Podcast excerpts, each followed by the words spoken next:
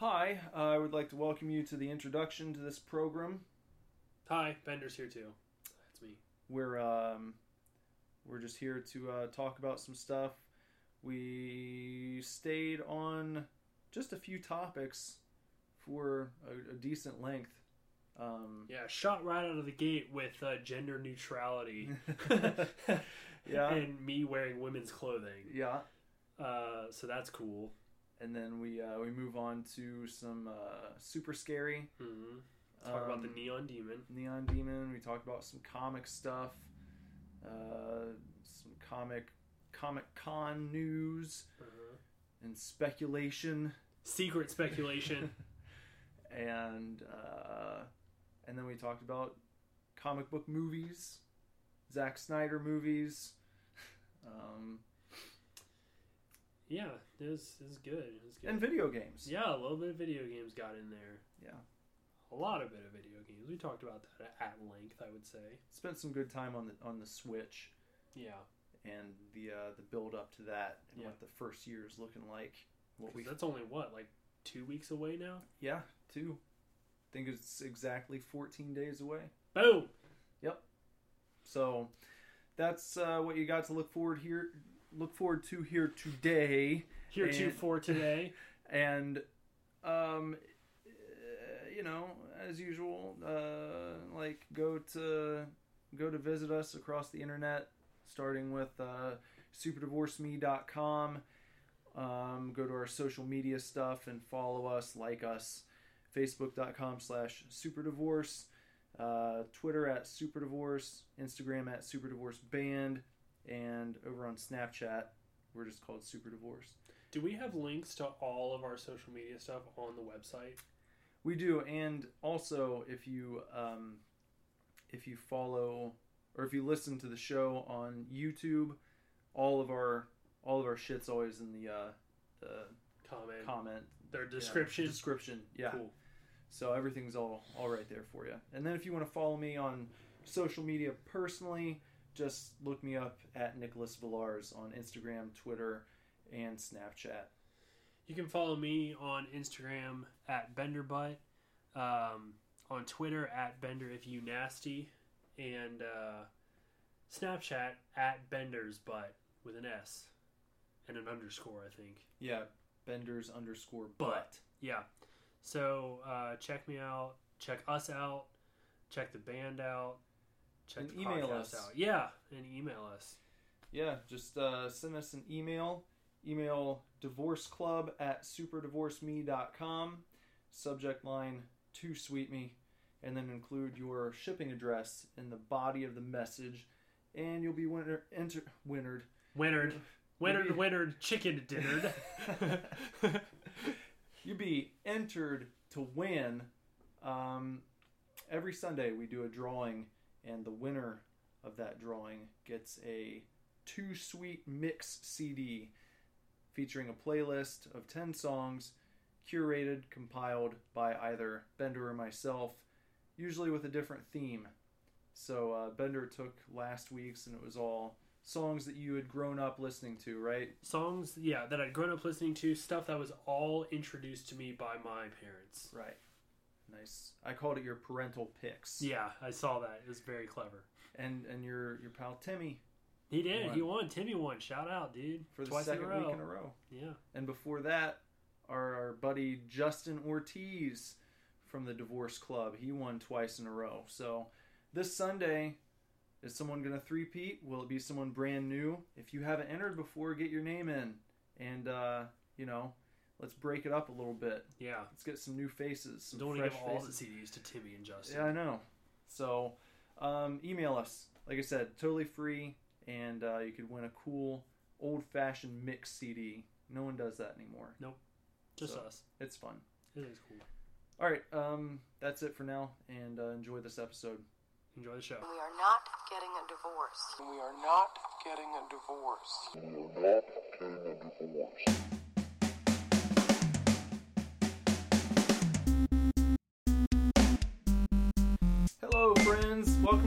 Divorce Supercast. It's Nicholas here, along with bender over here Bender over there. What's up? well like I was just saying, but you know, we can tell our listeners too. I went shopping today for clothes. Uh, I went with our good friend Zam, Stephanie, but you know, I hate that name. So uh, went with my bestie Zam, and I needed to get pants for a father-daughter dance with my niece because her, well, soon to be, I guess, official stepdad. There, my sister's getting married on Saturday. Wow. Yeah, but he uh, is going to be doing military things. He'll be deployed, I believe. So I'm taking her in his stead to the father daughter dance, and I needed some new pants.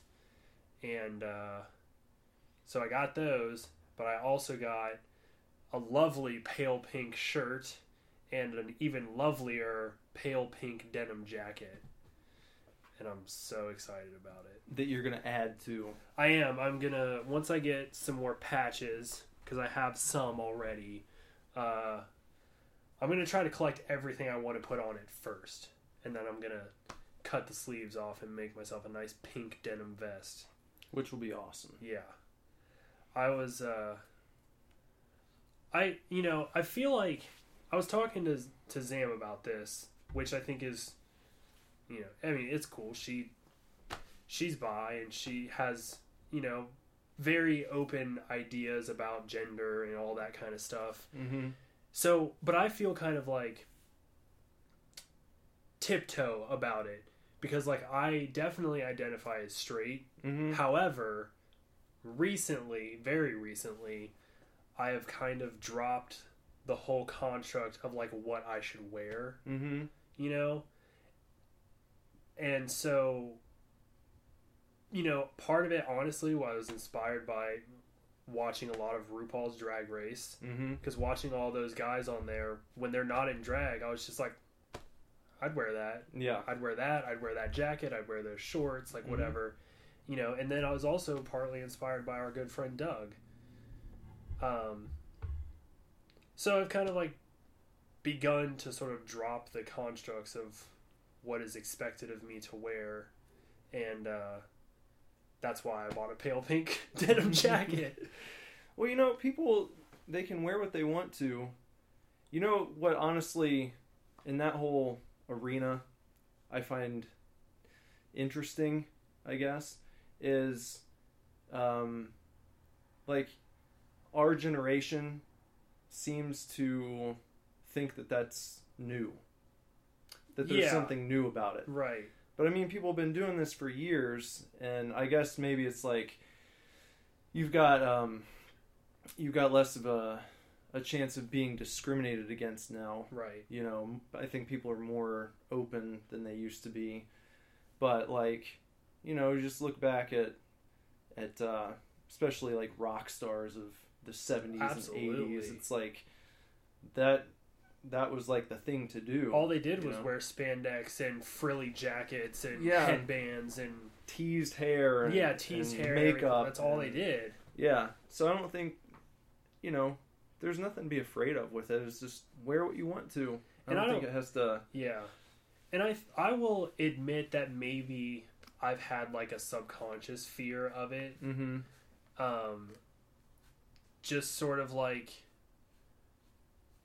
I've I've I feel like I've always at least been able to look at like women's clothes and be like I like that. Yeah. you know and maybe there was a time where i was like i wish i knew somebody that wore that or Mhm. dressed this way Yeah. because i like this style i like the way these clothes look you know and i think like i said very recently i think i've gotten to a point where i'm just like if i like it enough Mm-hmm. and you know then i'll wear it like i was Well- looking at the women's clearance rack today pulling off cardigans and things and being Mhm. like trying them on to see if they fit right or see you know and sometimes they don't and, Yeah. and then sometimes you know you, you put them on and, and it it fits right you know and i want to go back and get some cardigans Well, it's like in the early 2000s. If you wanted tight-fitting pants, you had to buy girl jean, Mhm. girl jeans because they just didn't make any male pants that were form-fitting. right It was all just like super baggy, you know. So, I mean, I to um, a lesser extent, I think uh, you know that that's something that's been acceptable for you know some time now. No one even bats an eye if Not even if you little, say that yeah. you wear girl jeans now. It's like oh, okay, Right. because girl jeans and, and boy jeans, I, they look very similar these days. Right. I think that uh, it's nice because if you buy jeans that are made for men and you've got the male anatomy, Yeah. that sometimes they're tailored a little bit, you know, more comfortably. They are. That was the thing with uh, buying girl jeans is like you always Right. felt a little bit, like, you know, you had to make some adjustments because Yeah. they Yeah. weren't taking that extra uh, bit of body into account. Right. So, yeah. So it's nice though. but it feels you know like what i think i'm trying to be s- sensitive about Mm-hmm. is that like i don't feel that i identify as like a different gender Mm-hmm. or even like non-gender or all of the dozens of forgive me people tumblr genders Yeah. you know i still feel like i just I, i'm a straight dude like Yeah. i just identify that way but i like women's clothes some women's clothes and so but i just don't want to like offend somebody that Mhm. does you know identify a certain way you know i don't want to like say too much but our friend doug Yeah. and how he identifies and the way he likes to dress and he's wonderful and excellent but like in a situation i just want to be sort of touchy about it because i don't want to like offend his sense of self Mhm. or or i don't want to portray that i'm like trying to stomp on well you can just wear women's clothes and be a straight man. Like how come you have to identify blah blah blah some other way? Well, so- you don't you don't have to, but I think that I I feel like people might be um, making problems for people who are like you, where you just want to be a dude who wears whatever. There was a pale blue leather jacket in the women's section, and I was like, God, if they had a size big enough for me, I would fucking wear that. Yeah, you wear what looks cool, Yeah, what you like. yeah, You know, I feel like I feel like whatever you wear is, you know, it, it doesn't have to be connected to gender. right. It doesn't have to be this big to do. I mean, if if you've got if you want to make that proclamation as well, then that's that's fine. But I feel like um, you know, it, it doesn't have to be a social, uh, you know, any any big social Construct Yeah, type deal. just just wear whatever. You know, if you want to identify a certain way, that's cool too. Whoever's listening, Yeah, I really don't give a shit. You know, it's it's just like I see someone wearing something and I assume that's what they like to wear. right. It doesn't doesn't make any difference to me. But I know there are still people out there who who probably would, you know, have words for you if they saw you wearing something girly. You know, and Yeah, well, fuck them. whatever. Who cares? So the point is, Nick and I are going to go shopping soon At Forever Twenty One, it because sounds like. because Forever Twenty One is having a big sale till the end of the month on their clearance stuff. So we're gonna stock up on things we like to wear, but also things for the stage Yeah. because And what'll happen is five to ten years from now, you'll be able to buy all those things in actual in the male section, in the men's section. Well, I would hope. I kind of would hope that five years from now we don't have male and female sections. That we be- need those. You think? We do. Yeah, There's a, like I said, there's a difference. There you know, you're tailoring that is true. Yeah. clothing to particular, you know, body types. body types. because the Yeah. shoulders in female clothing sometimes. Like if I'm buying something in, in the in the women's section, I have to buy probably two sizes up. Mhm. I wear like a large, even an extra large, Yeah. because the shoulders are tighter. I mean, that's just that's biology. It doesn't have to be anything controversial. It's just you look at most women; they're shaped much differently than men are. You Right. know, so. But it doesn't have to be anything shameful. You know, Right. you don't have to feel bad if you do wander into, you know, The the one that's not yours, so to speak. Uh huh. if you can find things there that fit you, that's fine. But I think that the reason we have those to begin with is just because you know, well, you start getting into the business of it. You want to make certain things for certain people, and you know, you break it down. Oh, well, these this uh, you know females are typically within this these ranges of sizes. We're going to make this number of you know this design and this number of this one and so on and so forth. So, yeah, I think we'll probably have male and female sections, Yeah, but but hopefully no one will think twice if a dude is shopping in the women's section. no. I I think what you would see is you'll see probably um, you'll probably see a lot of like overlap in the styles and in designs. There's there's already a little bit of that, especially you know today at Forever 21. This color pink that I'm wearing is Mhm. very prominent in the women's section, and it's it popped up periodically in the men's. Mm-hmm. You know, but I was just walking around the store and I was just like, I love this pink. This Yeah. is like a new. It's a new. It's not a new color, Mm-hmm. but it's like I feel like it's the latest fashion trend because I went to Forever 21 like 3 days ago and just noticed that this it's like a pale grandma pink is what I call it. Do you remember when I, I tried to make like the uh, when I was redesigning like the Sleep Star website? I tried to make it that color. Yeah, Do you remember that? I think so. And Zach Madden said it like made him want to throw up. so it's like I like this. It's like I do too. it's like this weird I mean honestly people just think think about like a pink tchotchke that your grandma has, that's what color it is. Slightly. It's like a it's like a washed out salmon color. Yeah. It's not as red as salmon can be. It's Yeah. like cooked salmon. Yeah, cooked salmon. It's a cooked salmon color, and I love it. And- Yeah. but it was like all around the store. Every section had like some shirt or dress or leggings or jacket or all kinds of stuff this color. And I was like, "Bug it, I'm into it." looks nice. Yeah, I thank like you. it. Thank you. You should see the I'm excited to see the what will soon be a vest, right? You said you're gonna. yeah, I, it'll probably be a couple weeks because I, like I said, I just want to collect a few more things Yeah. before I get it all on there at once and just have a nice badass vest. Hopefully, I'm I'm gonna make a goal for myself to do it before Horror Hound this year, so I can wear it to Horror Hound. That'd be cool. Yeah. So that's what I did today, as well as work. And you picked up comics, right? I did I was there too. What time did you go?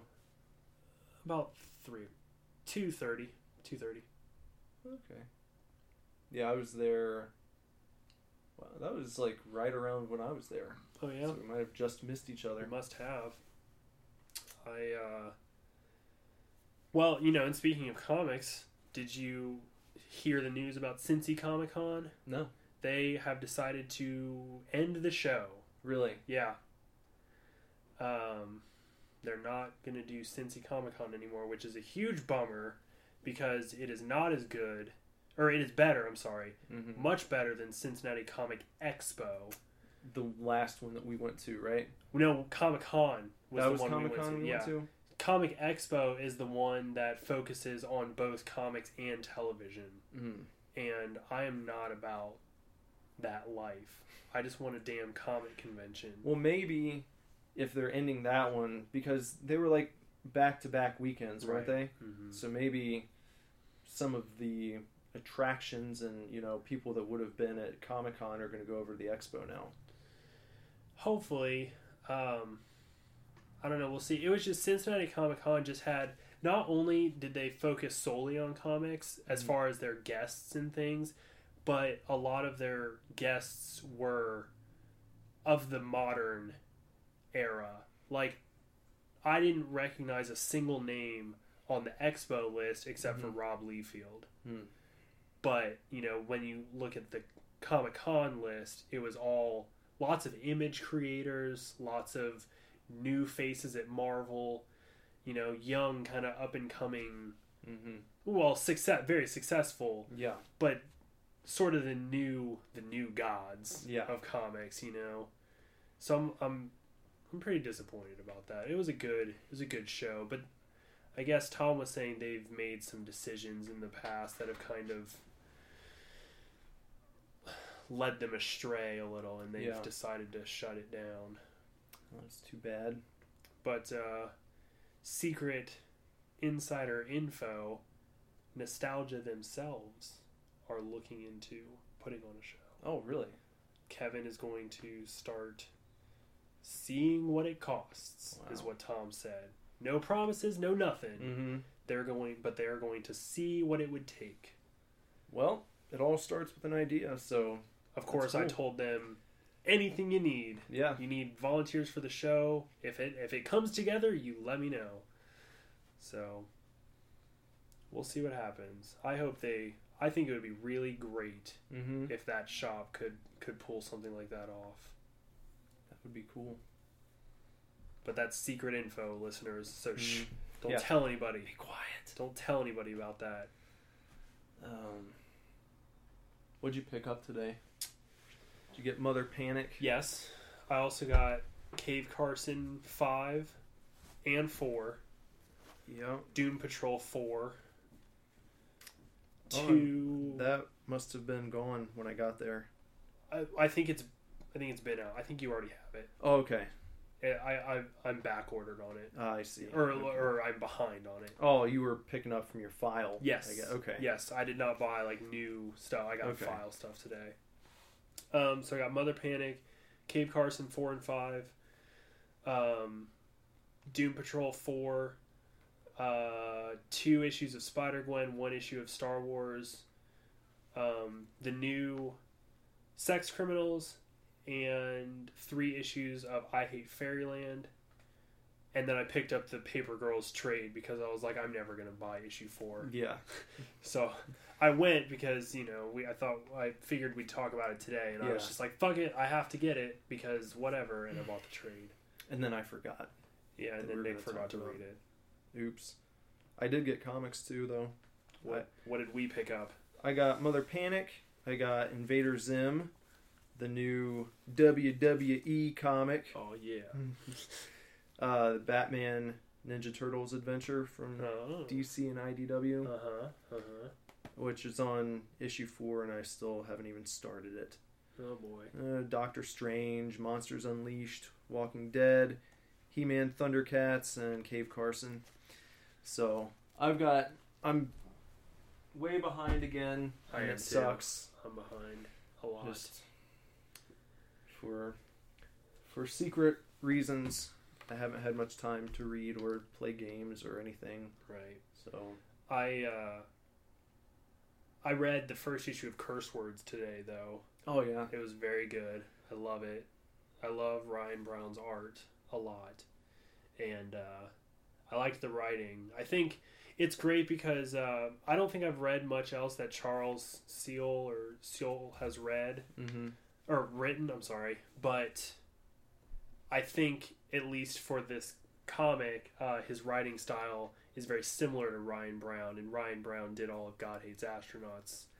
Um, so curse words feels like that same sort of universe, Yeah. and and I, I enjoy it a lot.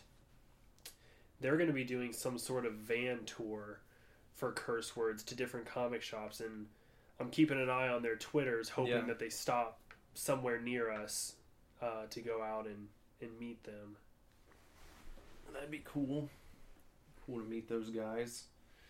Get the um, or meet well. We've met Ryan? Browne. Yeah, meet Um. Charles Seal is would be nice to meet. It'd be cool. Get his John Hancock on the uh, Preview. preview issue. Yeah, That'd be neat. that would be that would be very cool. Very uh, fortunate. A, a fortunate item to own. I think. Mhm. Yeah.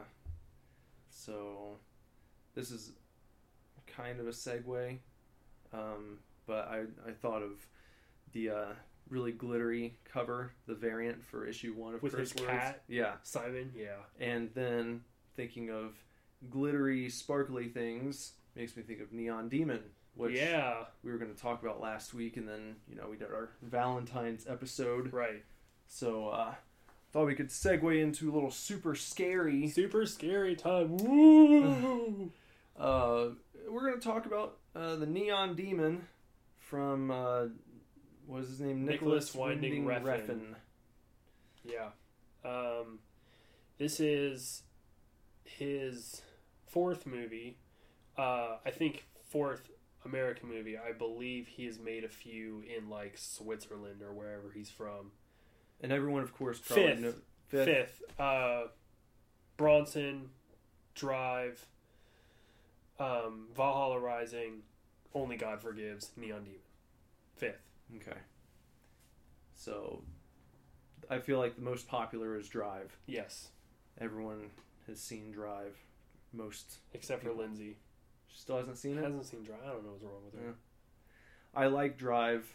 I will say off the bat, um, I preferred it to Neon Demon. Neon Demon just felt like, I mean, it, I told you, was, I thought it was cool to look at, but the uh, the way that it unfolded, I I felt like I wanted a bigger ending, and uh, like the the story, it builds and builds and builds. You know, it's got this really eerie tone, and you know, it does a good job of kind of you know leading you along throughout the movie. You you're always wondering like what's about to happen, and it's you know it's it's kind of dealing with a girl who goes out to L.A.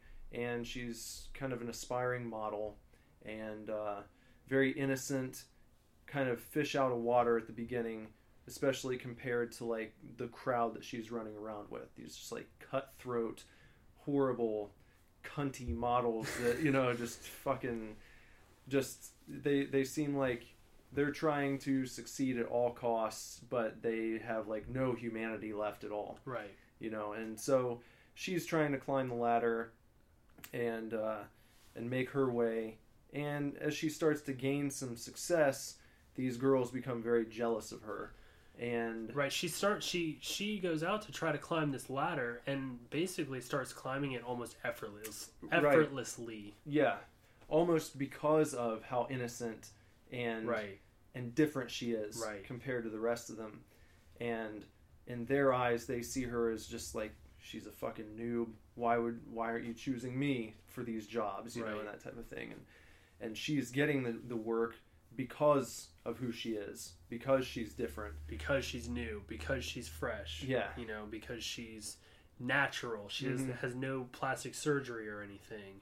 Yeah, and uh, and so when you're watching these interactions w- between her and the other models, and then kind of like the girl who's helping her out a little bit, The makeup en- artist. yeah, who ends up getting very very strange, you know, Yeah. to say the least. Yeah. Uh, you, like I said, there's this there's a sense of tension between everyone. I feel like Constantly. and it just it kind of builds and builds and builds all the way to the end of the movie and that's where i was hoping and and i will admit that the uh, like a blurb on the back of the box kind of built up my expectations a little higher than maybe i should have let them be going Mhm. in because it was like um, mind blowing or something you know of an ending and it was like yeah it's a little messed up but I, I don't feel like it was uh, on the level that they made it out to be Right. from what I was reading. Right. So Well, you know, as I said the last time we talked about this, um, I feel like uh, for people such as ourselves, the ending um, has been done before. yeah, I think that you and I are well versed in the horror genre, and so the ending doesn't quite have the same punch as it would for somebody who doesn't watch horror or hasn't seen a lot of horror movies. Um, because I think it's slightly unique, but it, but it feels it feels done before. You don't Mhm. necessarily expect it. I didn't necessarily expect it yeah, but uh, and I've I've made this comparison many a times, but I had previously seen a movie called Starry Eyes, Mhm. which is the same exact thing except a girl is in Hollywood and she's trying to make it as an actress and she's struggling. So in in a, in a contrast where Jesse's character in Neon Demon is successful without trying, the character in Starry Eyes is desperate and exhausting all options to be successful, and those options eventually lead her to the occult. So the ending of Neon Demon for me was just like, uh, well, okay. Mm-hmm. Well, I mean, it's not the same in Starry Eyes, but they're very similar, Yeah. and uh, it's just not the the shock value is lost on me. But I unfortunately I feel like the shock value is lost on me on a lot of movies. Yeah.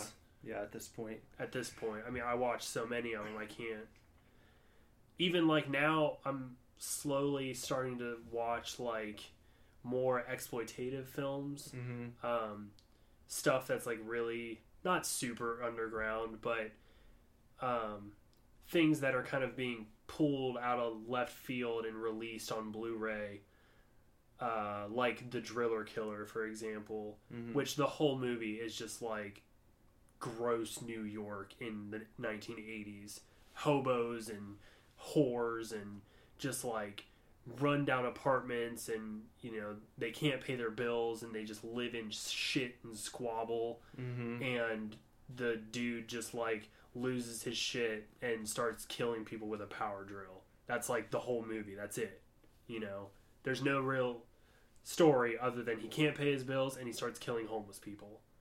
So i'm you know i'm kind of slowly edging into the more exploitative stuff and i'm still just kind of like meh. Yeah. Yeah. cool Mm-hmm. you know. But I feel like once you watch a Serbian film, it, nothing can shock you, and I've seen that film. That's what I've heard. Yeah. So, um, I mean, like, I'd say Neon Demon's worth a watch. It is a gorgeous film. It is. It's very beautiful. Um, the guy's obviously talented with his vision. You know, I feel like his movies definitely have a very unique look.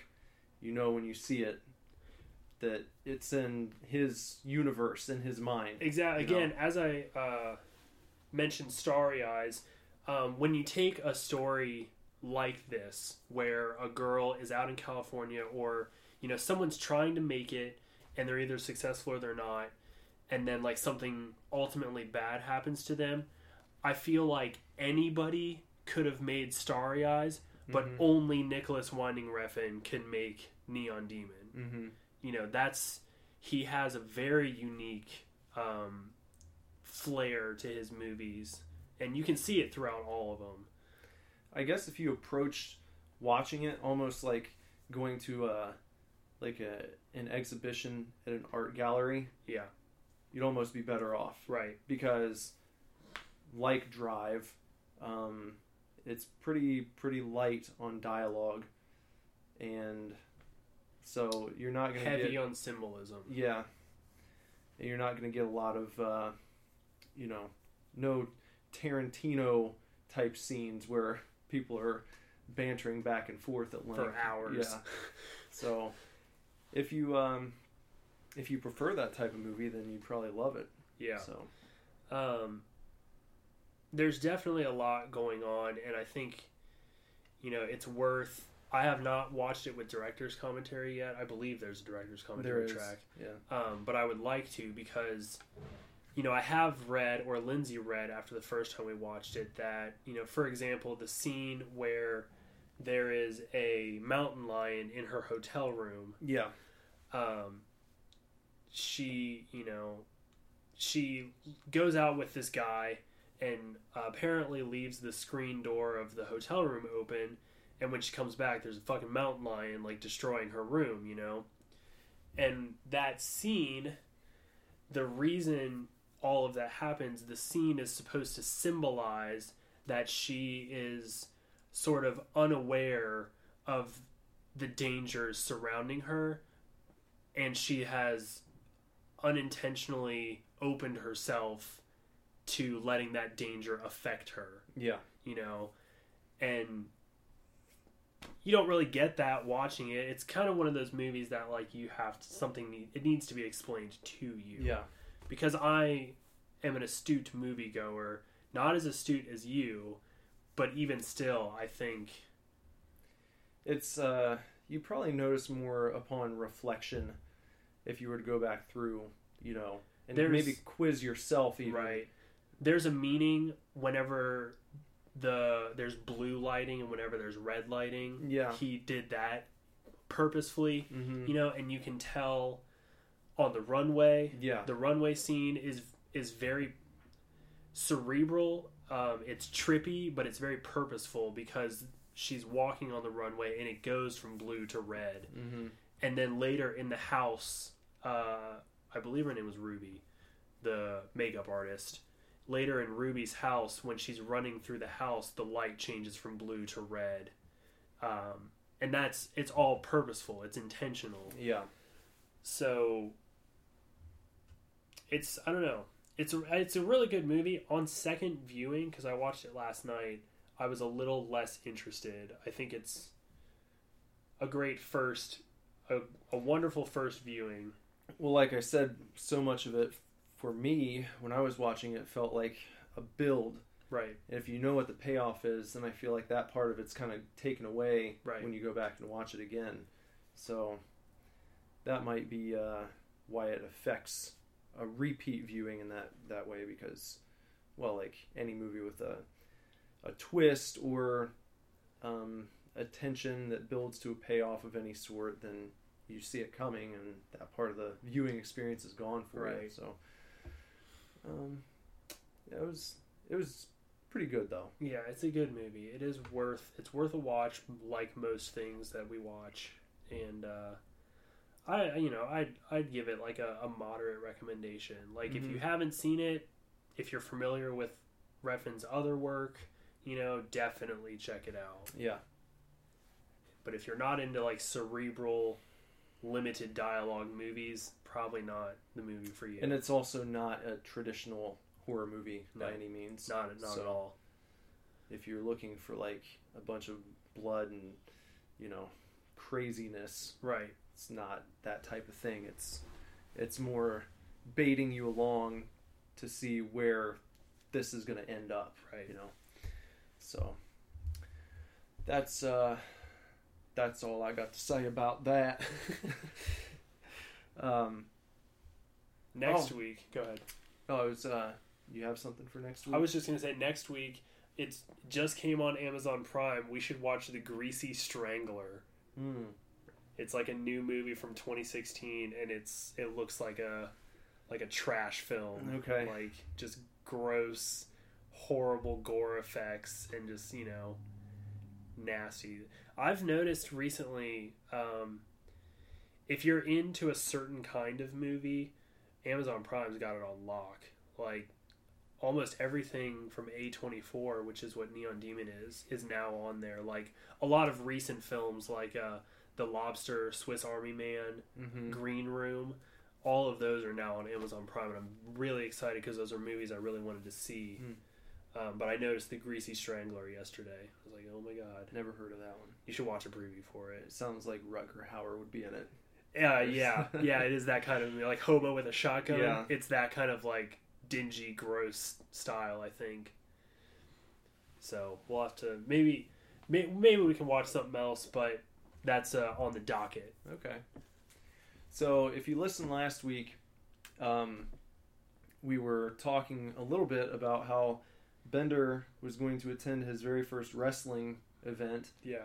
and that ended up not happening No. because of Bender's work, Yeah. and he got called in. And I would just like to ask you how your day at work went. Is Your boss didn't he say some shit like after you got there, like, "Oh, thanks," because I had plans. Yeah. Yeah, my boss. I got there. My boss called me Saturday night, and uh, you know, shame on him and my coworker because she called off to go. Now this is it's. It sounds bad, but I'm telling you, it's not. Her mother, who is actually her grandmother, she's raised by her grandparents. So her her mother was in the hospital and was sick she called on her way to Lima, not even, you know, hey, can I have the day? Called Yeah. on her way to Lima, like my grandma, my mom's sick. I'm I'm not going to be there tomorrow. So then I get the call. So and so called off tomorrow. You have to come in. You know, don't worry. I'll come in in the morning. You come in at ten. You can sleep a little bit, but you know you have Mhm. to come in tomorrow. I tell him about my plans, and he's just like, "Well, I, I don't know what to do about that." You know, and so I have to go in. So then, uh, problem number one, I get there, and he leaves. You know, thanks for coming in, la di da. Here's your lunch. It's all set up.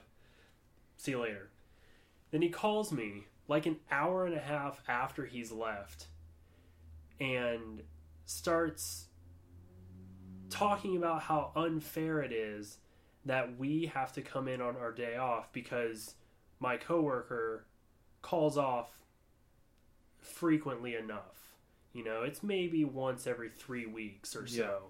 She's sick, or her dad's sick, or her mom's sick, or she has to do this, or she can't do that, or whatever it is, whatever. But it's frequent enough that my boss doesn't like it Yeah. and called me to tell me that it's not fair that she calls off so much. In like this weird I don't even know if it was a real attempt, but like this weird attempt to like get me angry at her or something, which I kind of was already. You know, to which I replied, I know what I don't understand is what are you going to do at the hospital? Mm-hmm. Like, why do I have to come in and cover? I understand that your mom is sick, but I te- I had texted my coworker Mhm. asking how her mom was, and uh, she said she's fine. She's not doing well, but she's not dying. I'm like, then why are you there? What did she? What are you doing at? She's at the hospital. Like, I understand you want to be there for your parents and everything, but my dad had open heart surgery and I did not call off work. I didn't take off work. I didn't.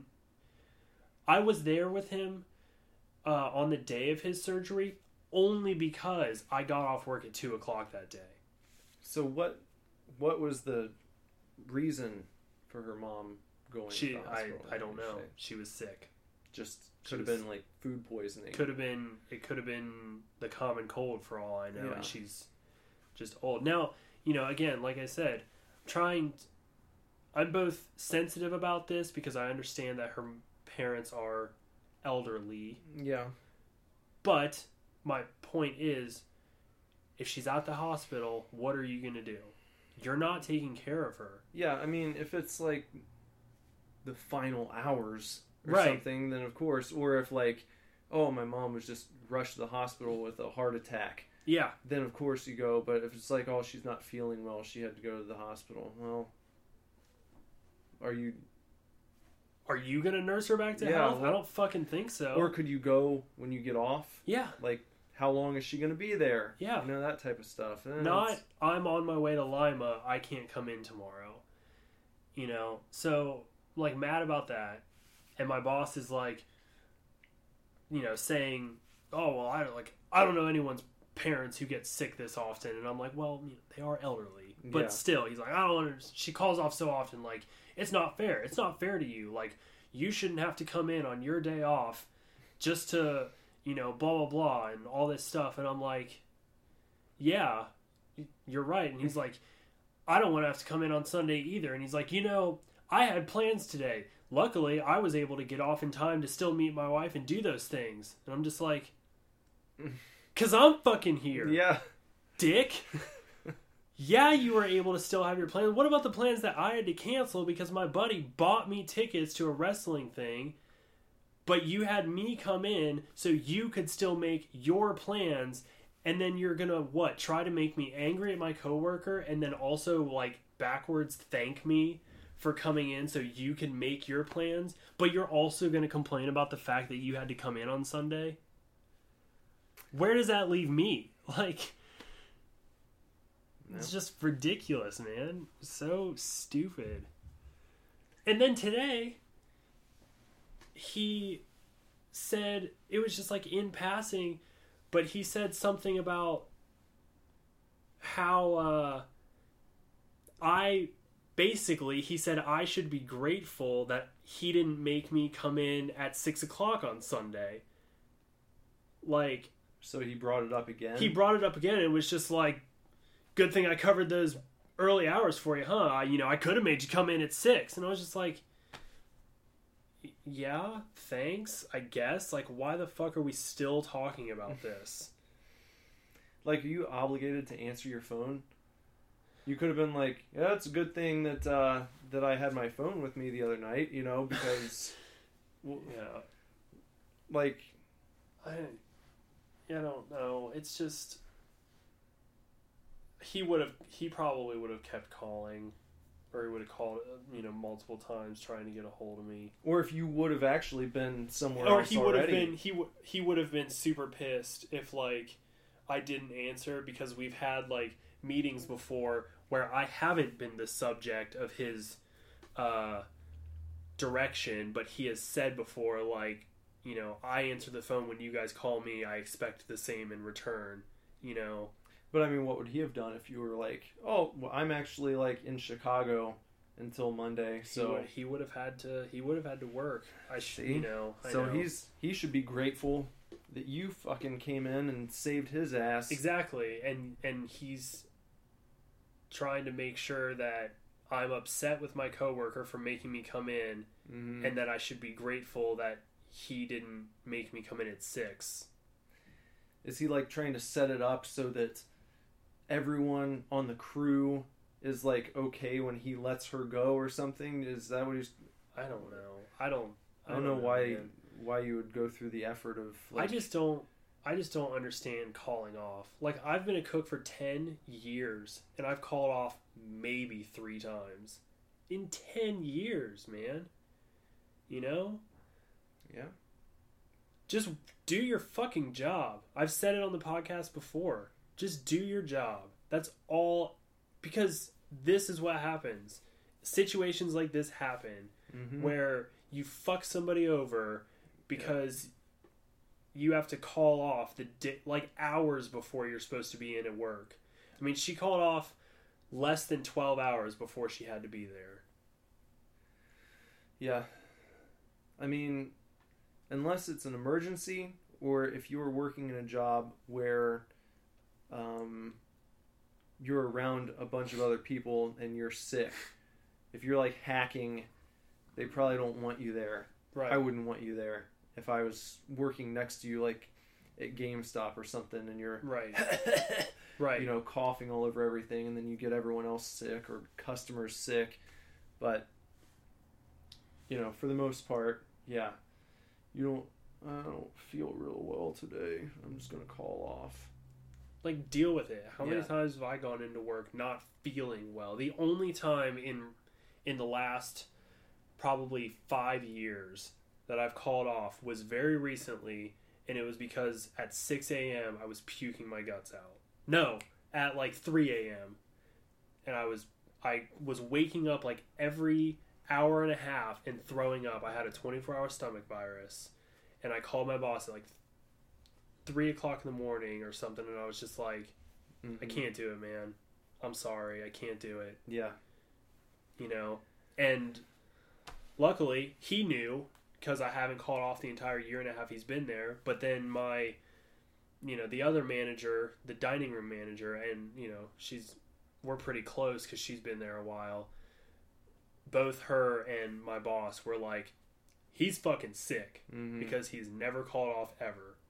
You know, and I got technically, you know, I should have been off for 72 hours because I was throwing up, but I was back in at work the next day.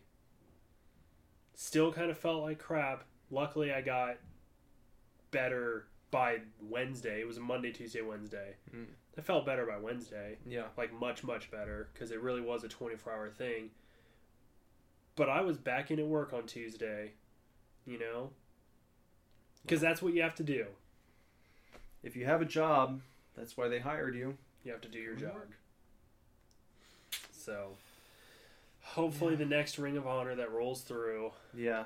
you know next time next time ring of honor rolls through i will i'll just be like i'm sorry i'm out of town Yeah. you know Yeah. It was fun though. We had a good time. Good. I saw you met uh, the Young Bucks. Yep, met the Young Bucks, met Cody Rhodes. That was pretty neat. It's cool when you're at a show like that because you know a lot of times if you meet uh, if you meet wrestlers or whatever at a convention, you got to pay whatever the fee is to go up and talk to them. And usually, if they're hanging out after a show, you just walk up and they'll sign shit. They'll take pictures with you. Yeah, So that's Yeah. what we did. So it was pretty fun. it really seemed really cool. Yeah. So Um, have you uh, you started Final Fantasy there? yeah, I'm about maybe like an hour and a half in. Okay. So I haven't made it too far. I like it. I think it's gonna be really fun though. You know, Mm-hmm. Mm-hmm. it's uh, definitely much different than any other Final Fantasy game I've played. Yeah. So um, the last one I played was 13-2. I never got all, all the way through it, but uh, I really liked 13. This one, you know, you've got the this sort of open world thing going on, so Right. that's that adds a different flavor to it.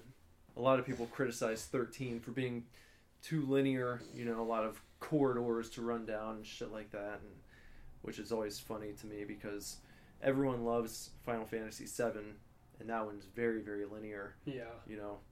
So, I don't know. Well, But I, I think it'll be fun. I'm Mhm. looking forward to playing more of it. I haven't touched it. How far are you? Maybe about the same. Like five Same. hours maybe. Five hours. But I did a lot of side quests because I'm an idiot. Mm-hmm. You know. Yeah. So. What was what was like the last thing you did? The last thing I did was I had to take a delivery to like a nearby gas station or like a some sort of convenience mart, something yeah, like that. Yeah, yeah, you're definitely like right at the beginning Yeah. still.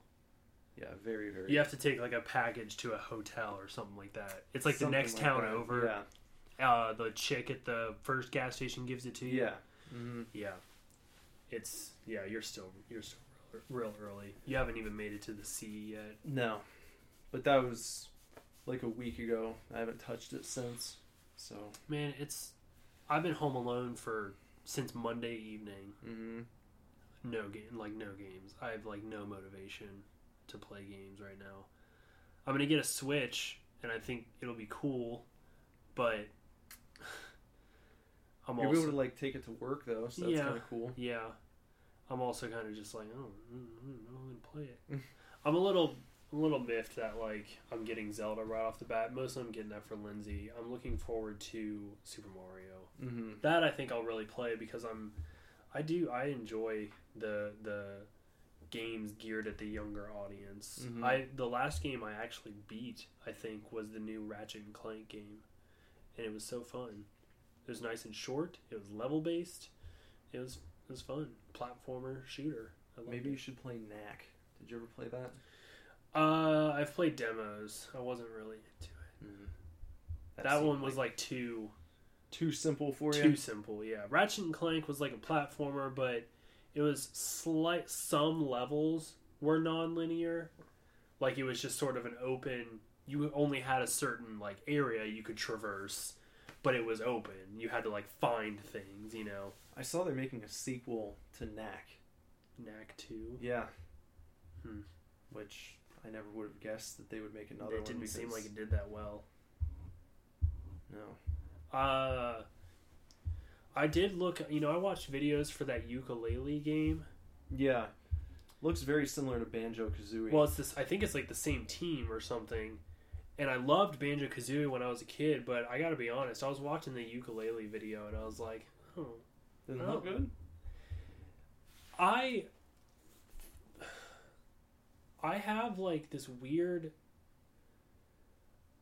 I am like, if I'm gonna buy something on a PS4, I want it to reach a certain graphical par Mm-hmm.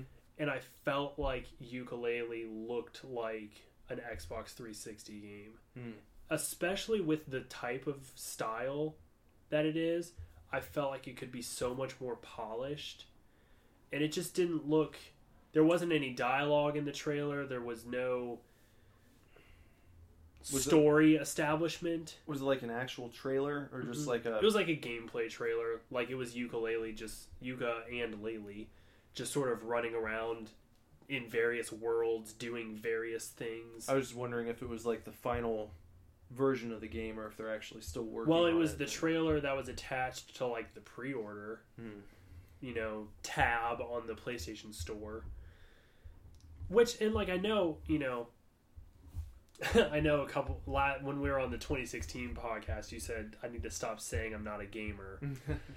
um, for as casual of a gamer as I am, I still kind of have this this sort of par. Like if you're going to put something out on a PS4, there needs to be a certain level that it surpasses to even whet my appetite because I was Yeah. looking through the store looking for different games to play maybe and things like that. Any game that I if I opened it and it was like a pixelated 2D side scroller, I was just like, you're not even trying. Like, a lot of games coming out for the Nintendo, Nintendo Switch, um, I watch or I didn't watch. I read an article that was like one of those click, you just scroll through yeah. slideshow articles, Mm-hmm. and it was like the 50 best games coming out for the Nintendo Switch in the in its first year Yeah.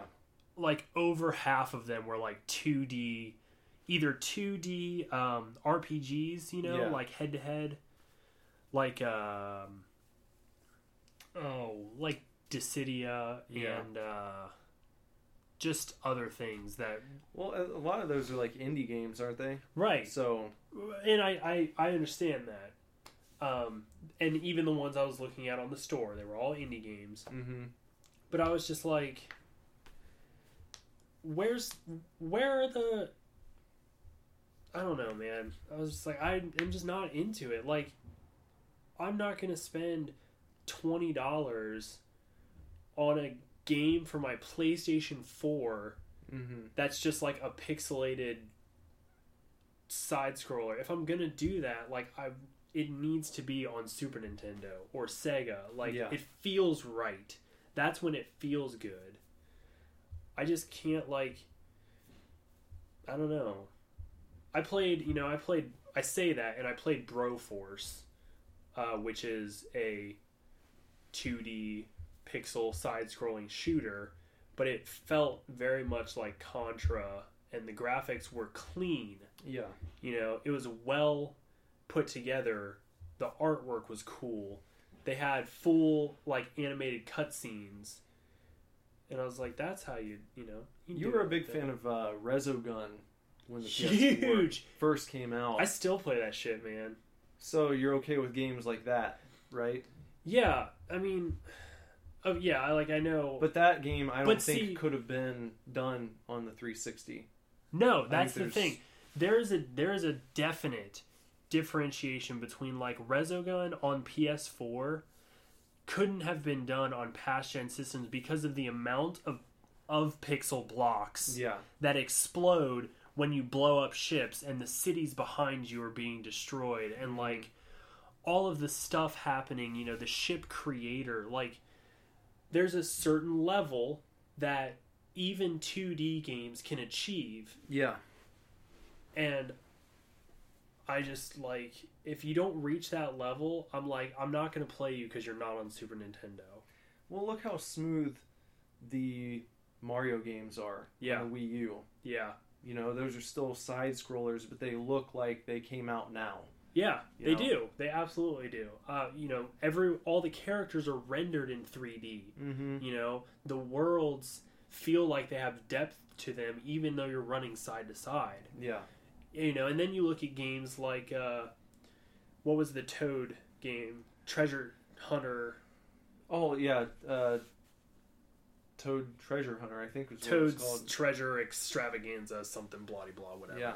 But you know that game, you're in a 3D plane, Mm-hmm. but everything is very confined. You know, yeah. but it is gorgeous. Captain Toad. Captain Toad's treasure hunt or something. Yeah. I don't even remember. But that game is gorgeous. Yeah. You know, beautiful, like smooth 3D zoom out. characters. Yeah, See the little, you know, the little map that you're on. right. Yeah, it's a fun game. and So- it looks great too. Yeah. You know, that's just what that's what I expect. And a lot of games I feel like just don't meet that for me, you know. There's a 2D side scroll that I played recently called Odin Sphere.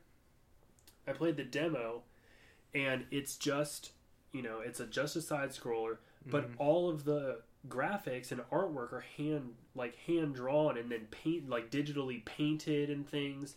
I think I played that on Super Tokens one time. Odin Sphere? Yeah. Yeah, it I downloaded the demo Mm-hmm. um, and like it's amazing. It Mhm. it flows. The game moves very well, but it's just 2D. Like even the characters aren't 3D rendered. They're all like painted and stuff. Yeah, they look like a cartoon. yes, Yeah. It's a it's a playable cartoon, and I'm like, Mhm. here's your standard. Like Yeah. this is the par that I'm talking about. You know, I'll Mhm. play a game like this because it's beautifully crafted. But a game like, do you remember that game Axiom Verge? no. it was basically a it was a sort of spiritual homage to the original Metroid and I like well, I like I couldn't do it Hmm. you know I never even downloaded it but I believe I played a demo when we worked at GameStop and I was just like this is stupid When you uh, said spiritual uh, um, homage, made me think of Mighty Number Nine and how disappointing that game was for Yeah. everyone. I still never played it just because, and I I don't like to cave into bad reviews, but I didn't hear like anything good. I didn't even hear like I never heard a counter argument where people were like, "No, no, everyone's just being overly cynical." I just heard that from like all sources. Anyone who was a fan of Mega Man was like, "No, they fucking missed the mark." So which like I don't really get cuz the previews it's the same game yeah, and it didn't. It didn't. It looked cool. It looked like Mega Man, but Right. kind of updated. And I don't know. I'll probably give it a try sometime just to to see for myself. But you know, you wonder how you'd be able to fuck up a game like that. Right. You know, especially if you worked on the guy who created Mighty Number Nine was like one of the original dudes who worked on Mega Man. So I don't know how you'd fuck it up. I don't know. But uh I I can't I can't even say if I'm looking forward to anything really. I think I'm excited for the the Switch. I think it's going to be mostly kind of nifty. I'm afraid Nintendo's going to drop the ball again, but we'll see. I'm They're not- already pissing people off because there's DLC for Legend of Zelda. Well, that's we're we're in 2017. You gotta just fucking be ready for it at this point. I like, and I kind of I kind of agree with that, but a lot of people are being like, "You're gonna release a Zelda game at launch, and it's not gonna be the complete game." well, I haven't heard that it's not the the complete game. Well, there will be more to tell. Yeah. Yes, you know. Yeah, but I mean, that's just back in the day. We used to call them expansion packs. Yeah, that's So it doesn't it doesn't mean they're releasing an unfinished product. I don't think Nintendo is going to do that. If anyone's going to do DLC right, it'll be Nintendo. yeah, You know, and if they do make you pay for anything, uh, it'll be worth it in my opinion. it is. Like- they are gonna make you pay for it. It's gonna be cost monies. Well, you know, it's it's cool. I, I bought like the add-on packs for Mario Kart 8. You know, Mhm. I think it was worth it. Yeah. A bunch of new tracks and like new characters, new cars. Because the original game, I paid full price for that, and I was happy with it. So like, if you offer me more shit that I can buy to add to it, it doesn't retroactively make me unhappy with the product I first bought. Right. you know, I was still cool with what I got in the first place. And if they never would have given me anything else to purchase, I would have been okay. So then when you release new content, I feel like it's up to you if you want to have it or not. Right. No one's going to make you buy it. I'm sure whatever the game is, when Zelda launches, it'll feel complete. Uh-huh. I don't think you're going to get to the end of it and and feel like you missed out because you don't have the DLC yet. Right. So Well, um, I think Arms will be a fun game to try. Mm-hmm. That looks yeah, that looks fun. I'm not into Splatoon too much. I am looking forward to Splatoon. I didn't like the aiming on the first Splatoon, and uh, I don't think they're going to be able to do it the same way for this for the new game. hmm It'll, I'm sure. I feel like it's going to be a more traditional. You know, I thought I read that you you're going to be able to choose.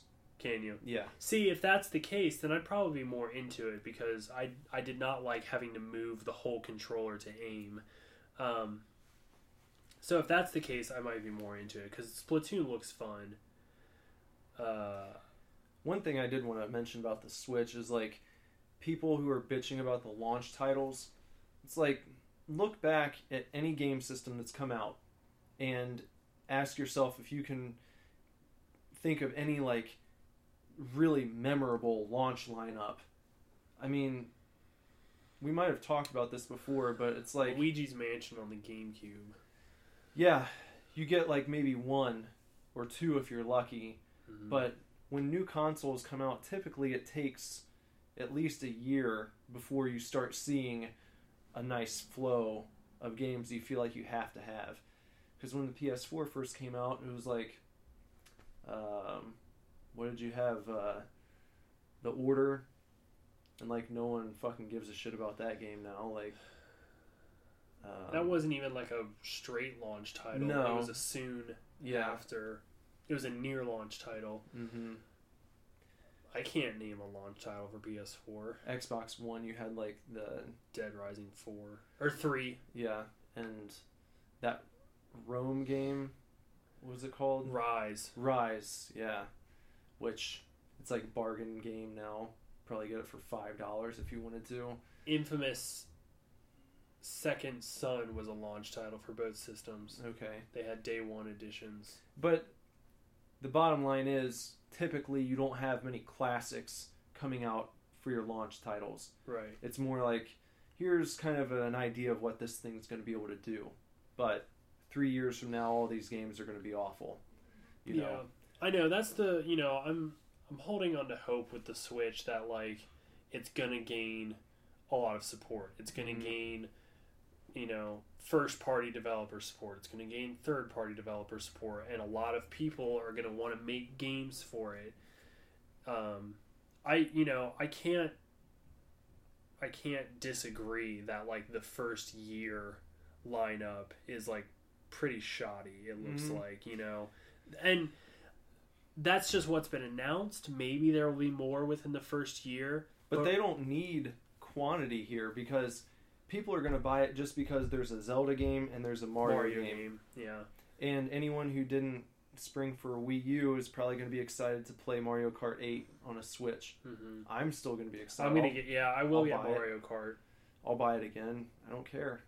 You know, if it's a good enough game, sure, Yeah. I'll buy it on another system. Hopefully, we'll get a new Smash Bros. at some Yeah, point. yeah, I'm know? sure. Hopefully, I would love a new Metroid.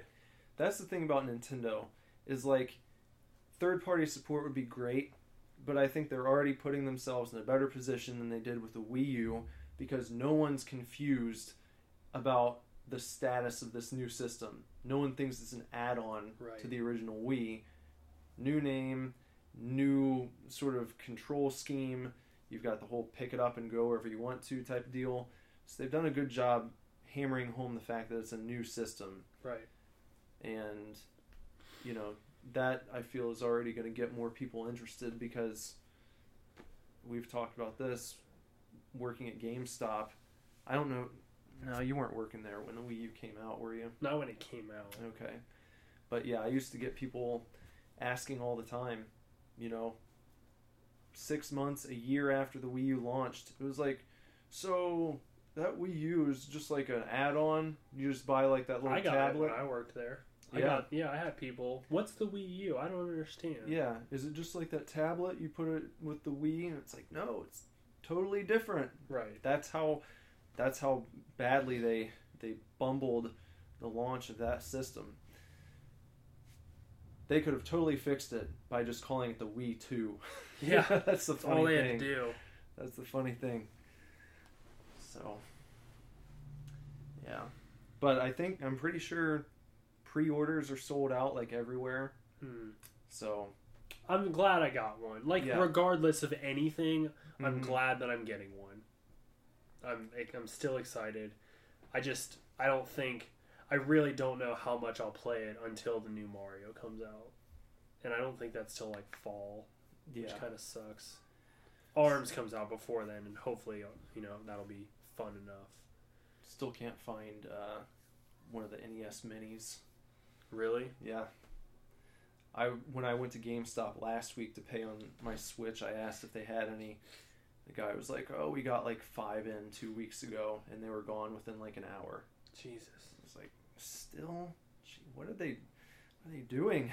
I know. they not like making money. They should have flooded the market with those things because people still would have. they would have bought the shit. I out of know. them. I don't get it. I should be getting my popcorn Blu-ray in the mail tomorrow. Oh. Me either tomorrow or Saturday, but it got shipped yesterday, I think, or Monday, and they said uh, they said expected delivery was two days, Oh, which is pretty awesome. you should describe popcorn real quick. Popcorn. Um, I ordered this Blu-ray from Synapse, which uh, we've mentioned before, but it's a company similar to Scream Factory and Arrow. And uh, this movie Popcorn is a sort of like slasher 50s homage type deal from 1991 and uh, it's been sort of i guess you could say lost for a while um, it's you know limited vhs release limited dvd release and synapse got the rights to it finally with the help of my good friend christy and they announced the title was coming to Blu-ray three years ago. And every so often you'd hear like, "Oh, they're still working on it," or "They're doing this." And you know, at one point, my friend Christy posted uh, some pictures of her in L.A. You know, getting like behind the scenes of like you know the production and like seeing production stills and seeing props and things that were from the movie you know so there were just like small updates every now and then but there was never real never a real announcement until finally uh probably two months ago they announced the official release date for the movie was uh march 3rd i believe or something like that. And uh I they put up pre-orders for the Steelbook, the two disc Steelbook edition, and I pre-ordered it because my friend Christy had worked on it, and uh, and I was really doing it for her because she loves the movie so much, and ever since I've heard her talking about it, I've been so intrigued to see it. Um, and I'm finally gonna get it here soon, soonish, and I'm pretty pumped. Yeah, you've uh, been talking about that one for For a while, for a while. Yeah. Like I said, it got announced three years ago. Or I'm sorry, it was yeah initially announced like three years ago, and now it's finally come to fruition.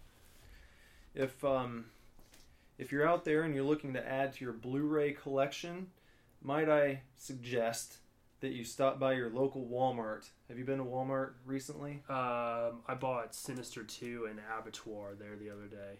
I was just there last night, and they moved like it looked like it fucking like fifty percent of their Blu-ray stock into those huge Seven tubs. the seven dollar bins. Five dollars. Five dollars. It was like five ninety five. So I like not all these were these two are like full price. Yeah. I got yoga hosers and bleed. For but this. even yoga hosers is only like fifteen bucks, isn't it? Uh, it was actually I think it was only like twelve ninety nine. That's right. Yeah. For the Blu-ray. yeah. Yeah. Blu-ray DVD combo. But I got Godzilla, Slapshot, Army of Darkness, Breakfast Club, Strange Brew, and Gremlins, all for like fucking basically like six dollars a piece. That's awesome. Can't pass that up. Fye is doing a buy two get one for a dollar on Mhm. used Blu-rays and DVDs right now, and you know, in the past, I've been very fickle about buying used things, Yeah. but because Blu-ray discs are so durable, Mm-hmm. I don't. It's it's less of a concern, you Yeah. know, now. So, um, I bel you probably saw on Instagram, but I posted like I bought like seven movies. Uh huh. Um, two of those were from Half Price Books. Like three of them were from. Uh, three of them were from Fye and the deal, and then three of them were from buybacks. Which again, buybacks is every day is like buy three get one free Yeah. uh, and all everything I bought was like under seven dollars. So, it's awesome. It's really awesome. I'm like looking forward to getting paid again to try to take advantage of the used sale. I know for a while you were you were kind of bummed out because you seemed to you seemed like you had lost the spark of going and buying movies. Oh, I had. Yeah. It wasn't that I had lost the spark; it's that it was replaced with comics for a long time. You know, and I was hit with like a stint of video games when I was working at GameStop. One and two ended up finally getting a PS4. Yeah. Um, but always in the back of my mind, I was I wish I could buy horror movies more. I wish I could buy movies more often. And uh, luckily, super scary. And then um, a newfound love of film in my friend Aria. Mm-hmm. Um, and then obviously us bonding a lot over movies Mhm. has really skyrocketed my uh, obsession again and and especially now that I'm like I'm into buying Blu-rays so I'm very much about like if I see something that I already have on DVD oh, Mhm. I'm slowly starting to replace things Yeah. it'll take for fucking ever if I actually want to replace everything but Just in time for 4K Blu-rays to start coming out, and then it's going to be knocking down the price of everything Yeah. else though yeah. I don't even you know Blu-rays are like gorgeous already Yeah, I'm not like super concerned about like getting the 4K stuff. Plus, they're like, good. you know, I I scoff at paying thirty five dollars for a four K Blu ray of a movie that just came out, but I you know I won't scoff about buying a restored Arrow movie for Yeah. thirty five dollars, but you know, which is silly, but I don't. I don't need to a lot. A lot of Arrow stuff is scanned in 4K, anyways. You know, some of it is, some of it's in 2K, but which still, still great. yeah, it's not 1080p. Yeah. I've been uh I've been keeping movies on in the background when I've been working. hmm It's kind of reinvigorated me as far as like actually making it a point to watch stuff. Yeah, You know, been watching more movies lately. Even if I if I'm working on music, I'll turn the sound off obviously so I'm not distracted, but you know, it's cool to have stuff on just to set the mood a little bit. So, I uh, I watched the other night um, the original My Bloody Valentine and the original The Hills Have Eyes um, back to back. I I picked up My Bloody Valentine for like four dollars at buybacks, which is pretty cool. And uh, I watched that Arrow release of The Hills Have Eyes. mm-hmm. Um, My Bloody Valentine original is better than the remake, and the Hills Have Eyes remake is better than the original, in my opinion. I I remember seeing My Bloody Valentine when it came out. Uh, I don't even know if I've seen the original, and I've seen both Hills Have Eyes. Um, I don't remember a whole lot about either one of them though. The new Hills Have Eyes is intense. I, I remember that much. It just I can't, you know, I can't tell you specific plot points or anything. I only saw it one time when it came out, Hmm. so Hills Have Eyes, the new one, is one of those movies that's like, it's pretty, you know, it's pretty gruesome and pretty intense, but it's Mhm. so good that I've seen it a couple times. But I feel like even a casual horror viewer, mm-hmm. it's one of those movies that like they would only watch once. yeah. Whereas like Serbian film is a movie that I would only watch once. Yeah. Although I want to see it again. Mm-hmm. Yeah. Um, don't know. Just trying to think of uh, any other movies I've seen lately. Oh, I watched uh, not a horror movie, but I watched a film called Manchester by the Sea. You heard of that one? I've heard people have been posting about it. That was really good. Yeah, Obviously, totally different type of film. you know. completely. Yeah. But uh, it's got Casey Affleck Hmm. and uh, um, Michelle Williams, who She was in Blue Valentine with Ryan Gosling. Yeah. right? hmm she's a great actress. She That played was- Marilyn Monroe too, didn't she? Yeah. Yep. And then I watched uh, Bleed for this last night, which was really good. Really good boxing movie, true story about a dude who uh, he was like a world champion, and then like right after he won his title, he was in this horrible car accident and ended up breaking his neck. And the doctors told him he like wouldn't walk again, and he ended up coming back like 13 months later and fighting again, and he went on to to win like four more world titles or something, and so it's it's pretty cool. Yeah. Uh, we watched Justice League Dark. Oh, did you? hmm You like it? Well, I watched it. I meant we, as in you and I. Yeah, yeah, We could talk about Justice League Dark. It was great. yeah. So d- Lindsay didn't check it out. No, I watched it while, while I was like off. Oh, she was okay. at work. Yeah, Uh, yeah. The uh, I think, yeah, I, I brought up that I thought it'd be really cool to see a a Constantine Doctor Strange crossover. yeah, that'd be rad. That'd be fun. I liked Zatanna a lot too. Mhm. Um, you know, one of the things that I mentioned before, I don't know if I said it on the last podcast, but we've talked and um, watching Justice League Dark, it makes you.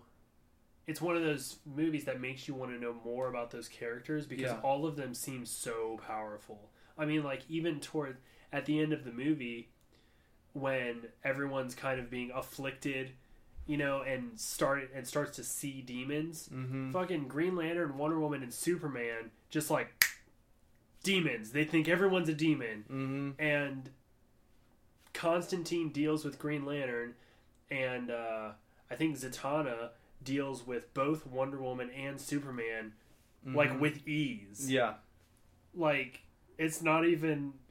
She just freezes Superman in time, ties Wonder Woman up with her own lasso, Yeah. and Constantine takes Green Lantern's ring off. Mm-hmm. Like, it's just nothing. And they're just like, God, get out of our way. We have to do this other thing. Yeah. Yeah. And uh, seeing Swamp Thing was badass. I've always been a fan of Dead Man too. Dead Man I think he's was pretty cool. Boston brand. Mm-hmm. Swamp Thing just got announced for Injustice 2. Oh yeah, yeah, I did see that. He looks like he's going to be a badass character to play. But yeah, it was um, Deadman, Constantine, Zatanna, Etrigan, Mm-hmm. Who I also like. and cool. uh, was that about it? Swamp Thing was kind of in there at the end, Yeah, and Orchid, but she was just at the House of Mystery. yeah, kind of like a Jarvis character. a little bit. Yeah. yeah. Uh, it was really cool. I Yeah, I, like what DC has done with their animated movies. they always they bring it every time. I've only watched a couple of the Marvel ones. For some reason, I'm just never as interested. They're not And- good. I don't know what it is, but Marvel animated features are not good compared to DC. It's like DC gets the animated stuff just spot on and can't figure out live action. Yep. And Marvel's the exact opposite. Yep, it is. That's that's exactly what it is. Uh, I did. I mentioned. I think last week I did watch The Killing Joke or most Yeah. of it, and it was it was okay. I I don't quite know that it. Uh, you know, it was good, but I think The Killing Joke is highly effective as a book. I don't Yeah. think you. I don't think it quite comes across the same in a movie. It's still not my favorite. Even it's not. comic. Yeah, it's not. It's really good, but I don't know that it. I really don't know that, in my opinion, it deserves the praise that it gets. You know, I can agree with that. it's nowhere near the level that like Dark Knight Returns is. You know, Or even like Long Halloween. or, yeah, you know um i will you know i will say it kind of bummed me out it was great that mark hamill returned to the joker for killing joke but that monologue um when he's putting gordon on the um, rail system and he has that monologue about how um, you can always escape to insanity like Mhm. insanity is the emergency exit and all that Yeah. stuff uh it's the it's the monologue that troy baker read at that convention yeah, troy baker killed it compared to mark hamill yeah, like I love Mark Hamill's Joker. I really, really do. But I think the intensity of the story in the killing joke, Troy Baker would have just killed it. You know? which is amazing because he was basically doing Mark Hamill's Joker. Yeah, just sort of his way. Yeah, But it was if you were to if you were to watch those two monologues back to back, I mean Troy Baker hands down is way way better. It's so much more menacing. hmm you know i also tuned i tuned out of killing joke when they had a musical number Mm. there was a musical number Oh, while joker is like trying to torture gordon mm.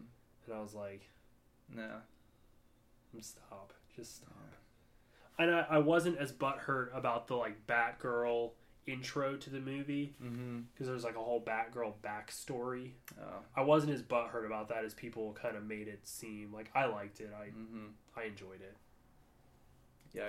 I haven't watched it.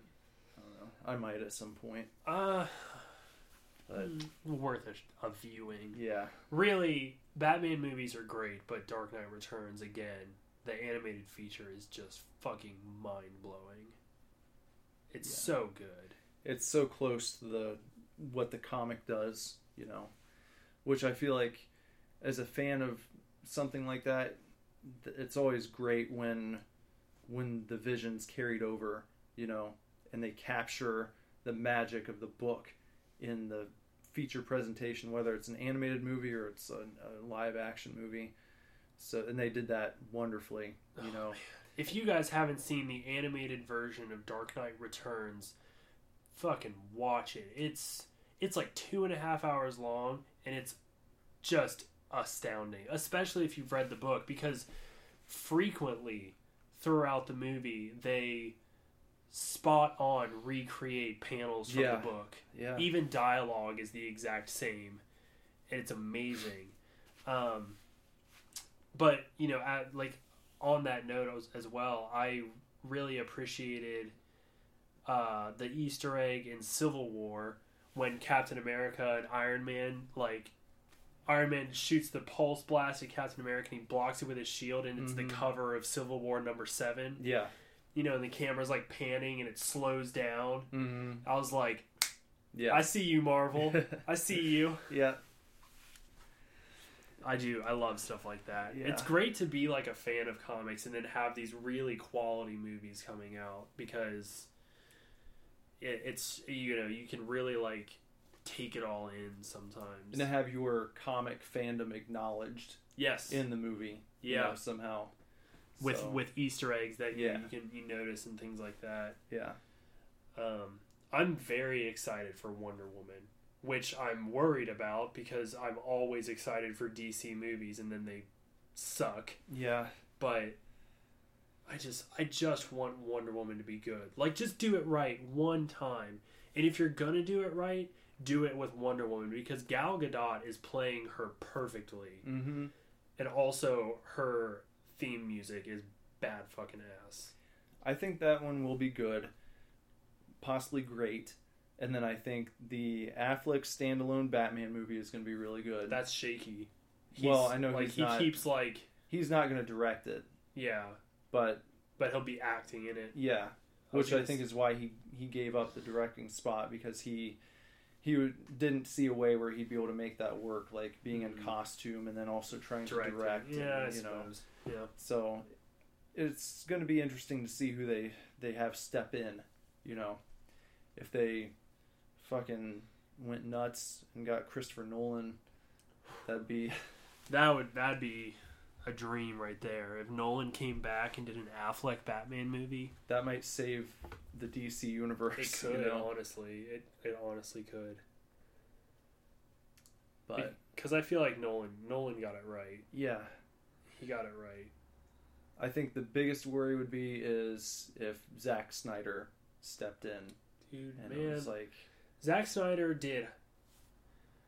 What did he do? He had Watchmen, awesome. Three hundred, awesome. Dawn of the Dead. Dawn of the Dead, awesome. Everything else is just like garbage. Like, come on, man. I, you know, and he is kind of like the godfather of this of this DC cinematic universe. His Mhm. name is attached to everything, and I'm just like, you are just missing the mark. I mean, Yeah. it's not bad, it's not god awful, but just Man of Steel was god awful, yeah but but just like far left field, just missing the mark. You know, I don't. I've lo- I lost a lot of faith in Zack Snyder. I you because when you when you consider Watchmen and 300 and the the remake of Dawn of the Dead, mhm. they're all really good. and then what else do you do? Sucker Punch. Was that his? Yeah, I liked Sucker I Punch. I never saw that. It's it's sort of weird, Mhm. you know. It's kind of, but it's a good movie. Like it's just fun. It's a fun Mhm. ride. Um, I don't really think there's a whole lot to it. Yeah. It's very cool visually. The story is intriguing. Um, Oscar Isaacs is in it. He plays. He's cool. It's like a girl in a mental facility or something. and- Yeah. Basically, she she goes to this mental facility and like they're about to lobotomize her, and like the entire movie happens in like the stroke of a lobotomy. Mhm. Then the whole thing. Oh. But it's it's good. I think it's definitely if you haven't seen it, which is a little surprising, you should definitely see it. It's cool. I thought about buying it because I was they had it in that five dollar bin at on Walmart. Blu-ray. Yeah. worth it. Yeah. It's good. Yeah, I'll pick it up next time I go out there. I, I like Sucker Punch a lot. Like I said, just a really cool visual movie, badass chicks. Mhm. You know, it's good. Um, but he's. I think Zack Snyder did start to get a little weird with Sucker Punch. Like the story is kind of there's some holes in it. I feel like, and uh, man, he just is just bombing DC. Honestly, Though I was not a total hater on Batman versus Superman, no, you weren't. so I think I, would enjoy it a second time around more. Yeah. But my first viewing, I didn't hate it as much as I didn't like Man of Steel. But I was like, okay, you're like getting there. Mhm. You're getting there, but you're not there yet. And then Suicide Squad was just stupid, honestly. Yeah. That one, yeah. Like, for me, Jared Leto ruined it. Yeah. I thought pretty much everyone else did a decent job. I really, Um, I really do think Margot Robbie nailed Harley Quinn. Mm-hmm. I think she nailed Harley Quinn. I don't know. I honestly don't know enough about the other characters to say whether or not. I don't. I'm just saying, like the way that they hit me while watching it, like I thought they were entertaining Yeah. for the most part. The other characters, Diablo was cool. Um, I thought Enchantress was really cool, even though she like is the villain. yeah, I don't know. It was very. It was just, just a mess. It was a mess. Like there were editing problems, you know, and and that's what really bothers me with DC is that they're somehow their editing is just not good. It's always Tarantino edited, where it's like out of timeline and out of this, and it jumps all over the place. And I'm like, comic books don't jump all over the place. no, not typically. You know, and if they do, they give you a nice, usually a, a box to let you know. All right, we're in a different place now. You Right. know, which was what um, really just killed Man of Steel for me a lot of times. Were the cuts, just cuts that made no sense. You know, hard cuts from one scene to another where it just like felt unfinished. Yeah. You know, like the last scene wasn't over, but you're somewhere else now, and there's no explanation and uh, messy, hmm messy and cluttered. That's a good way to describe DC's movies right now. Right. Yeah. Hopefully they start to get their footing with Wonder Woman because it looks coherent. Mm-hmm. It looks like a straightforward story, and I really think I really think Gal Gadot is like kill, she's killing it with that character. Spot on, spot on casting. Well, I wish them the best. hmm And in the meantime, we'll look forward to Guardians of the Galaxy too. Yeah. Did you see the little teaser video for Avengers uh, Infinity War? There's like a there's there's there's a little teaser. It's no actual footage, but they've started filming. They started filming in like January. But there's just one little part of the trailer because most of it is like Kevin Feige and uh, other Marvel execs talking about the movie. But there's one little like 15 second snippet where Chris Pratt, Robert Downey Jr., and uh, the new Spider Man. I can't remember his name. Yeah, I know who you're talking about, but I can't think of his name either. Yeah. The three of them are standing on a set together, and Chris Pratt's just like, Yeah, you know, we're here at whatever studio it is. I think it's the same studio they shoot Star Wars at. Um, and he's like, Yeah, we're here, you know, it's we're getting started, like it's gonna be really cool. And then Robert Downey Jr. is just like, It's gonna be, you know, six months of fun. Like this is such a great group and everything, and I'm really excited to like get going. And then um, Spider Man is like I remember going to see the first Avengers movie in theaters with one of my buddies. He's like, I never thought I'd be. St-. He's British as fuck, by the Oh, way. Oh, is he? Yeah.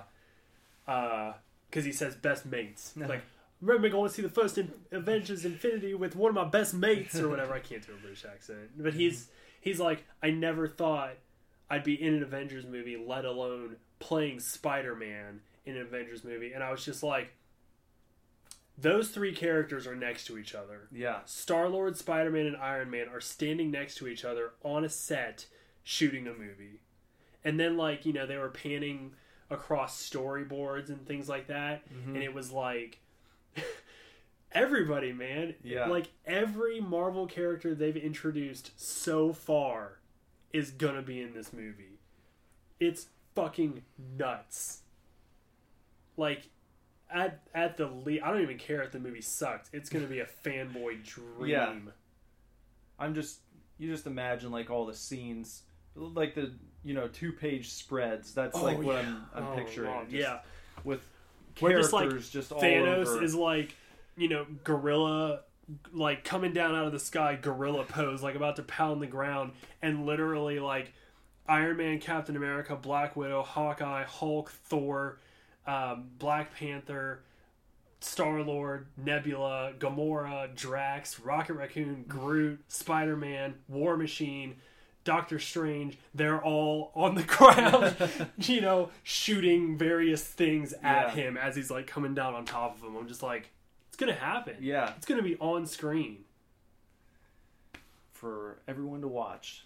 I, you know, the the awesome. executive people they were talking to were saying that it's like an unprecedented movie culmination because it's a culmination of everything Marvel has done so far, and it's gonna like. I want to say it's going to kind of cut off and be like it'll usher in the new era Yeah. of Marvel.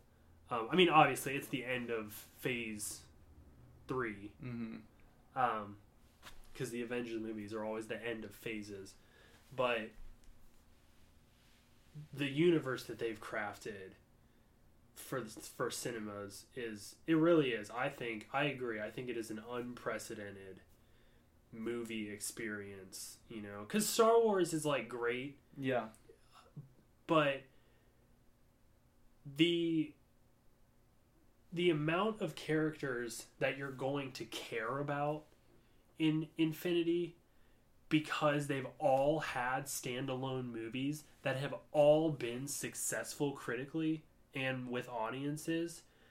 So the amount of people, well, not everybody, but like Black Widow and Hawkeye, although they Yeah. deserve them, um, but the amount of characters that you are going into this movie emotionally invested in because you've seen them triumph over all this stuff you've seen them defeated here you've seen them do this in this movie like i don't care i care about star wars but i don't have that strong of a connection with that many characters in the star Right. wars movies you know That's that's where they blow DC away. They've Yeah. taken the time to do that. yeah DC tried to they tried to skip all of that, which has been crucial to Marvel's success, you know, which that's it sucks. I wish it makes me wish they would have just taken their time the same way, you know.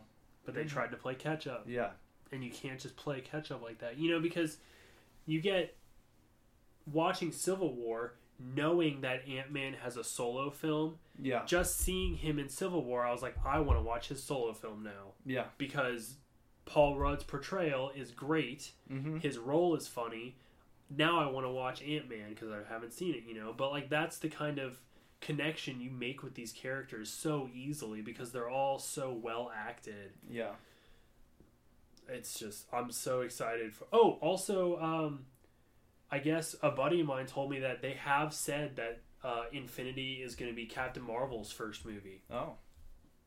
which is going to be badass. So Brie Larson joining the fray as Captain Marvel, um, and then her solo movie will follow. But I think that's really kind of the first character so far to be introduced that will then get a standalone, other than uh, Black Panther as well. Yeah. That's cool. I'm also really looking forward to Logan. Oh my God, yes. It's going to be so good. man. it will i don't see any way that it's not the best non cinematic universe marvel movie so Oh, yeah. far you know Oh yeah. I mean, the X Men movies have been cool. I think, I think Bryan Singer is kind of like the yeah the god of those movies. I think he's done well um, with the whole once they rebooted into the first class yeah um, timeline. I think Bryan Singer's done really well, but I I do think Logan is just going to blow all of them out of the water. It looks so good. Comes out on the third same Yeah. day as the switch Yep. God, everything happened, and then the shop opens the next day, yeah and then HorrorHound is like the next weekend. I'm telling you, man, everything is happening in March this year. big march yep. oh well um i know you're trying to get out of here a little early tonight Yeah. Well, I'm not trying to. well it's just you'd prefer yeah. bender's a hard-working man I am. Fucking putting in the the opening shifts right Two in a row. Jim decided he had something to do tomorrow, so he's not going to come in. there you go Yeah, that means it's your responsibility and automatically. Well, um, I guess I'll do it for this evening, and um, stay tuned for our little outro, and uh, we'll see you next time. Yeah. Bye, guys.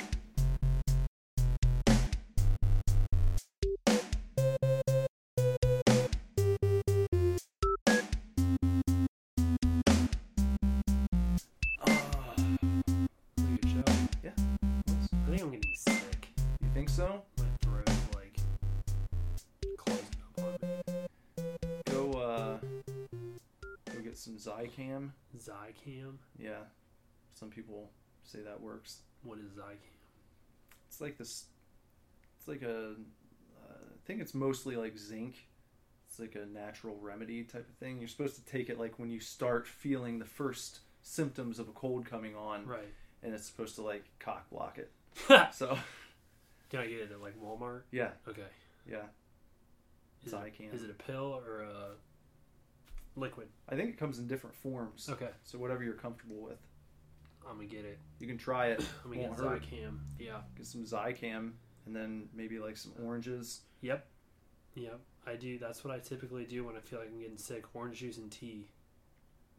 Can you hear it in my voice? Do I sound different? You, you do sound like Hoarse. something's coming on. Yeah. All right. I'm gonna have to fight this fucking shit because I'm not getting sick. Yeah.